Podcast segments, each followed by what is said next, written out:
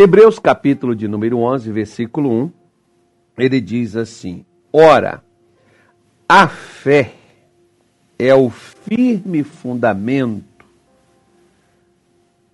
das coisas que se esperam e a prova das coisas que se não veem. Vou ler de novo para você.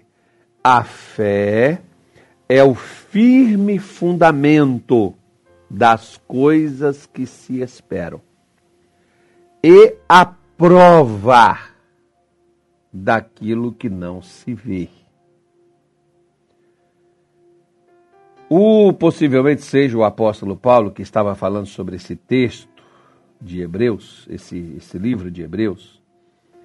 E ao falar sobre isso, ele está falando de um assunto aqui, inclusive que muitos, né, como Abraão, como é, Noé, como Moisés, como todos esses outros aí, Sara, é, Raabe, é, Sansão, Jefité, Samuel, Davi, né, Sansão, esse, esse pessoal todinho dessa galera da fé aí, esse, esse pessoal, eles não chegaram, eles não viram o para onde eles iam, né?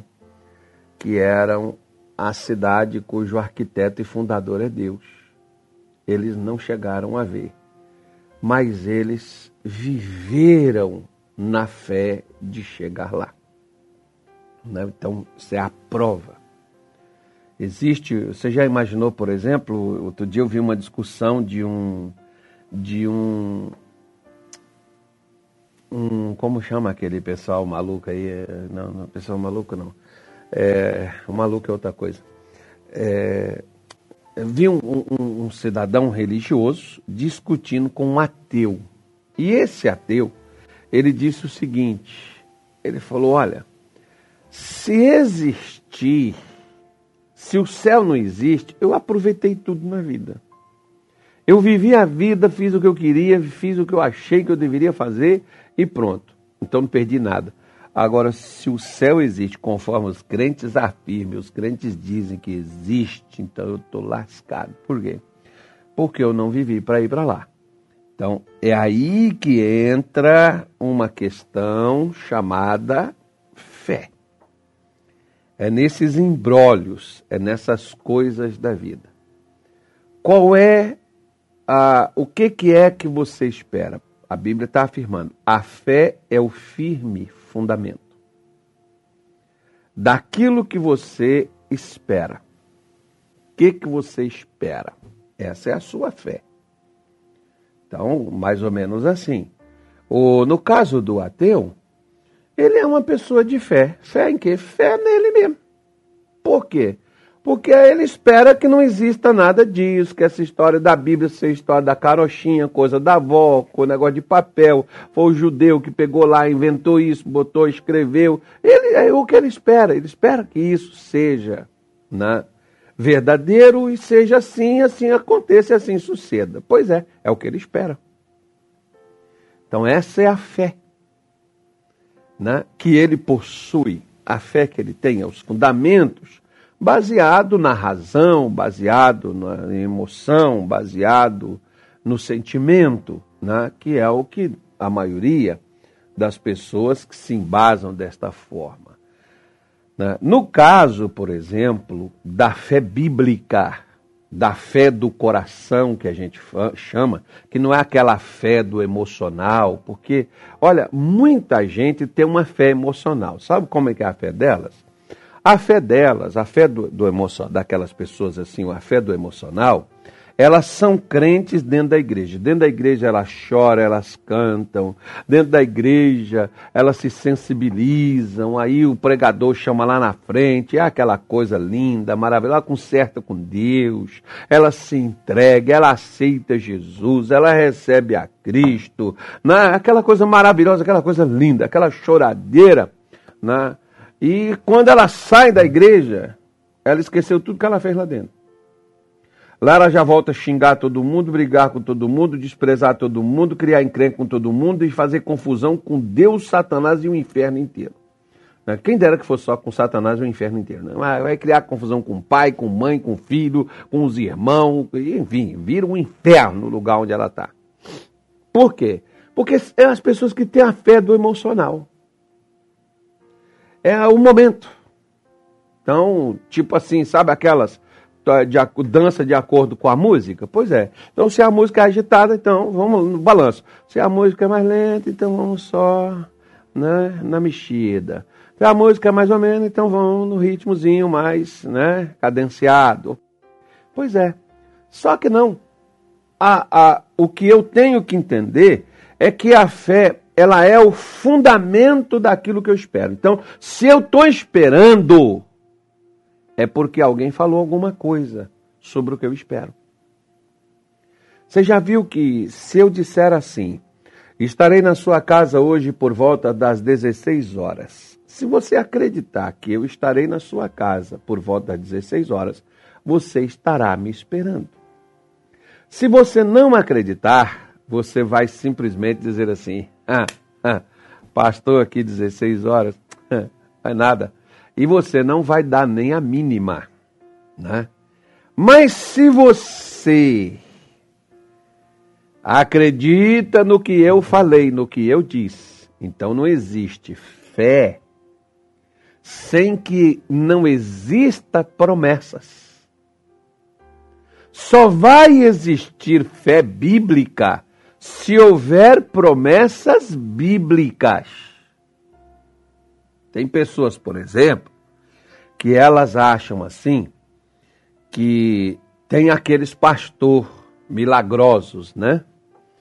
Então, se aquele pastor colocar as mãos nela, se aquele pastor fizer uma oração nela, ela vai ser abençoada. Essa é a pessoa que tem a fé na fé do outro. Porque existe realmente homens de Deus, pastor, pastoras, pessoas que são, com, são dedicados a Deus, que acreditam no que Deus fala, que prega com na desenvoltura é, o que Deus, que transmite confiança, só que essas pessoas, elas na verdade têm a fé na fé do outro, não na fé delas mesmas.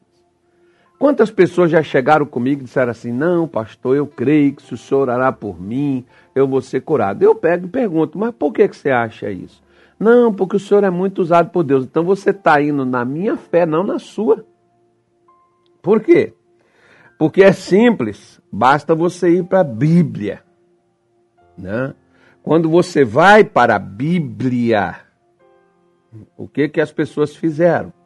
Elas tiraram a fé delas, dos homens, e colocaram em Deus. Posso te dar aqui vários exemplos, como por exemplo. Vamos pegar aqui. A mulher do fluxo de sangue, que é o caso mais conhecido na Bíblia Sagrada, Marcos capítulo 5. Essa mulher, ela foi por trás de Jesus. Esses dias até ouvi uma coisa interessante que o pregador diz: onde é que estava escrito, toque em mim será curado? Pior que, o pior que está, né? Só não está assim, toque nas minhas vestes, toque nas minhas. Né? Isso, aí, isso aí realmente não está escrito porque não tem a escrita pronunciada dessa forma. Mas o profeta disse: aquele que tocar no seu tzitzit, que é aquele manto, que é aquele negócio que os judeus usam, que fica aquela, aqueles cordãozinhos assim, olha, que são a representação dos mandamentos ali pendurado, foi naquele ali que aquela mulher tocou. Pois bem, e diz lá o profeta que tem quem tocasse seria é, curado. Ok. Então vamos, vamos, vamos, vamos, vamos, vamos imaginar aqui, né? Essa mulher vai lá, ela diz: Se eu tão somente tocar nas suas vestes, serei curada. Ela foi lá, tocou, e quando ela tocou, o que, que aconteceu? Ela estava curada. E no que ela estava curada, Jesus perguntou diz: Quem me tocou? Porque ele sentiu que dele saiu virtude. Aí Pedro diz: A multidão te aperta, sua pergunta: Quem te tocou? Aí Jesus diz: Não, eu senti que de mim saiu virtude. Eu sei que a multidão está me tocando, mas me tocou um toque diferente. Eu sei que saiu alguma coisa de mim para essa pessoa que me tocou. Então entenda bem. Não tinha uma multidão tocando Jesus? Tinha. Por que então que a multidão que estava tocando Jesus não saiu nada dele? E dessa mulher saiu. Ah, então tem algo que nos explica isso, né? Então Marcos, por exemplo, ele diz assim, né? Marcos, no capítulo, capítulo 5 do Evangelho de Marcos, o versículo 34, se não me falha a minha memória, Marcos explica dizendo da seguinte forma. Marcos 5:34. Deixa eu pegar aqui, que diz assim, ó. E ele lhe disse: Filha, a tua fé te salvou. O que que essa mulher esperava? Ela esperava tocar nele e ser curada. O que que é exercitar a fé? Foi o que essa mulher fez. Você sabe aqui, por exemplo, que ela não tinha mais tratamento, medicamento e ela estava só indo de mal a pior. A sua situação piorava a cada dia que passava, porque quando você tem um problema, você não cuida dele, é, esse problema vai piorar. Né? Então essa mulher, ela se encheu de esperança quando alguém falou com ela sobre a pessoa de Jesus. E essa mulher passou a dizer, passou a afirmar que se ela tocasse, ela seria curada. E ela vai lá e Jesus, aqui você está vendo, que não foi a fé de Jesus, foi a fé dela. Eu me lembro, por exemplo, de uma senhora, é, esposa de um irmão nosso lá em, em Belém, que o missionário, uma época, marcou de ir lá em Belém, depois veio aquele problema naquela época, da, daquela crise da, da, do, das, do, dos voos cancelados, aquele negócio todo. E essa, e essa senhora, o missionário foi cancelou a viagem para Belém, né? E essa senhora foi e disse: Poxa, o, o marido dela chegou lá comigo triste, decepcionado, e disse: Poxa, pastor, minha mulher estava cheia de esperança, que ela seria curada nessa reunião com o missionário. Aí a minha pergunta para ele foi: ela está confiando no missionário ou em Jesus? Não, ela confia, no, ela confia em Jesus, pastor. Mas é que o missionário é um homem muito usado por Deus. Amigo, você viu Deus usando aqui Jesus? Você não fala que não foi Jesus que interferiu na coisa e mudou a situação. Foi a fé dessa mulher. Jesus está afirmando: a tua fé te salvou. Não foi a fé de Jesus, porque se fosse a fé nossa, ah, poxa, ah, se a minha fé mudasse algumas coisas, tem coisa que, né? É, tem gente que, é, é engraçado que tem crente que eles são assim, eles não têm fé nem em Deus e nem no pregador nem em ninguém. Basta o seguinte, quer ver? Tem pessoas que às vezes elas não pedem nem oração ela já corre para resolver o problema, é, mais ou menos com o que tiver ao seu alcance nas suas mãos. Aí elas correm para poder ver se resolve o problema daquela maneira. Mas entenda bem: dá errado e a pessoa diz assim: Pastor, minha fé não funciona. Por que, que sua fé não funciona? Porque você espera o quê ao vir à igreja, ao participar do culto, ao receber uma oração? Não, espero que se hoje for o dia, se hoje for a hora, se esse for o momento, então espere sentado, como diz minha mãe, que em pé você vai cansar. Por quê? Porque você só recebe de Deus o que você está esperando. O que você está esperando é porque foi te afirmado.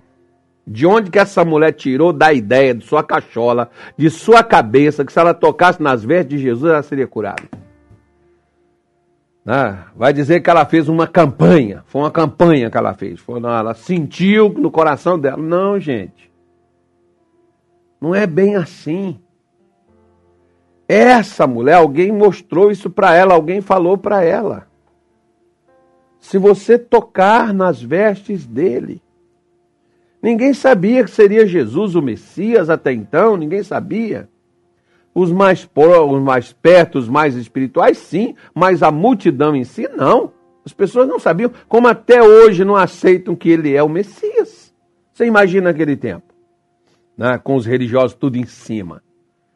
Ou seja, essa mulher creu, ela acreditou e fez algo, exercitou a sua fé, exerceu a sua fé, a mesma coisa. Você tem aí, por exemplo, né? Você tem aí um, um cartão do seu banco. Você tem dinheiro na sua conta. Você tem uma senha. Você vai precisar do seu cartão e da sua senha para fazer o seu saque. É a mesma coisa da fé. Quando você tem a promessa de Deus, Aí você usa a oração, que é a senha, para fazer o saque. Porque o cartão você já tem, que é a promessa. Foi o que essa mulher fez. Foi como ela agiu.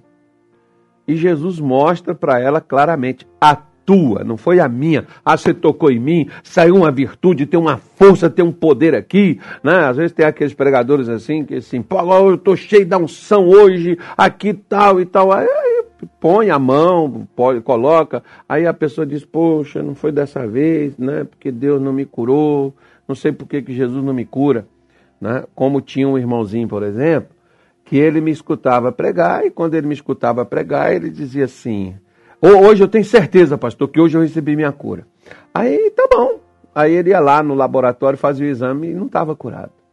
Aí um dia ele chegou a uma conclusão comigo que Deus não cura pessoas negras porque ele era negro.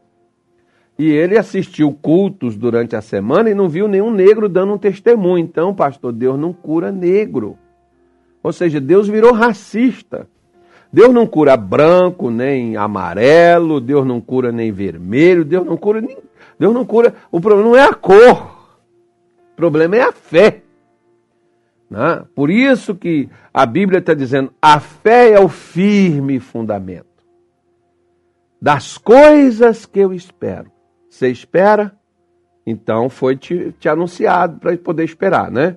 Ok, então quem te anunciou? Foi Deus. Então pode ter a certeza que vai chegar. Mais horas, menos horas, mais dias, menos dias, mais tempo, menos tempo, vai chegar aquilo que Deus prometeu, aquilo que Deus afirmou, vai chegar. Por isso que a palavra de Deus é ela que dá esse fundamento para a fé. Se não existe palavra, não existe fundamento. Você está esperando no quê?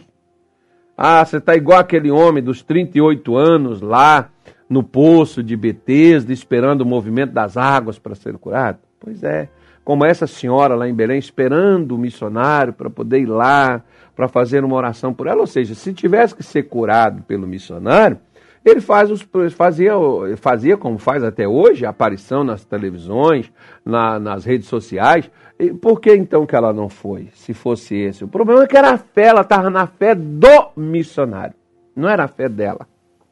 Né? Você pode ver que muita gente recebe coisas na igreja na fé do pregador. Como assim, pastor? Deixa eu te dar uma, uma dica, só para você poder entender. Se você recebe a bênção na igreja e quando você sai lá, você vai embora, você perdeu ela, é porque você recebeu ela pela fé dos outros, não pela sua. O que você recebe pela sua fé fica em você.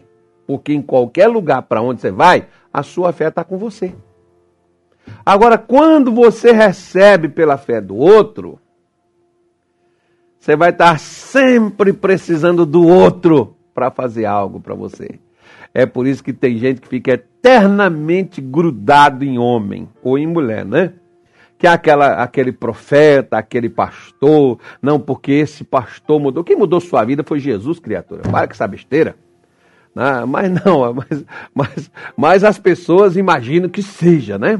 Isso me dá nervo, me dá o sangue nos olhos quando eu escuto essas coisas assim, porque você vê que às vezes tem pessoas, não, porque o pastor, a pastora fulana, né, eles eram muito meus. Ah, todo mundo tem que ser seu amigo, aí nós não somos inimigos de ninguém, não.